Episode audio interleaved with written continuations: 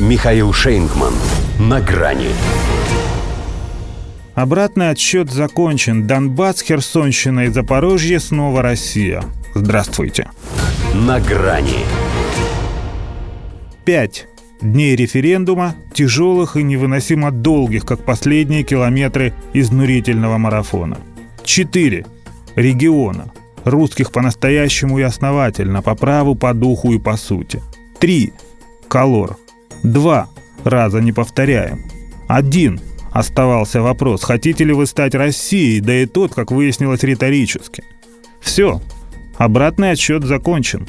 Они сделали это. Вернее, это сделали мы. Потому что нет больше их.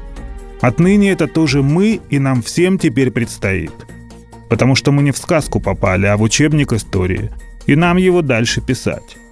Увы, но в том числе и кровью. С учебником географии кажется, что будет проще. Хотя мало пририсовать территории.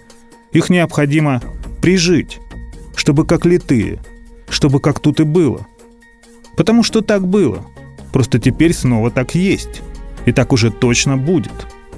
Пусть в глобальном смысле мы после возвращения земель останемся одной шестой частью суши.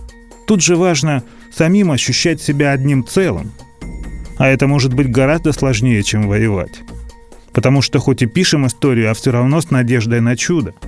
Поэтому кому-то захочется быстрее, кто-то решит, что ждал большего, иные подумают, что самим не хватает. Притирки характеров, в общем. Мы же так давно не жили вместе. Но вместе мы и не такое переживали. Так что прорвемся. Хотя, само собой, будут мешать. Вредить, давить, бомбить, хамить, отменять. Ведь кому-то в гавань, а кому-то гавкать. Вон их сколько доброжелателей, мечтающих о нашем крахе. Фиктивным волеизъявление обзывают. Ну правильно. Где им понять, что можно и так, под артиллерийским огнем, лишь бы к своим? И это, конечно, не бегство. Это избавление. А референдум слишком канцелярское слово для того, что произошло. Потому что это было не голосование, это был клич. Клич победы. И «В» напротив «да» — это совсем не галочка.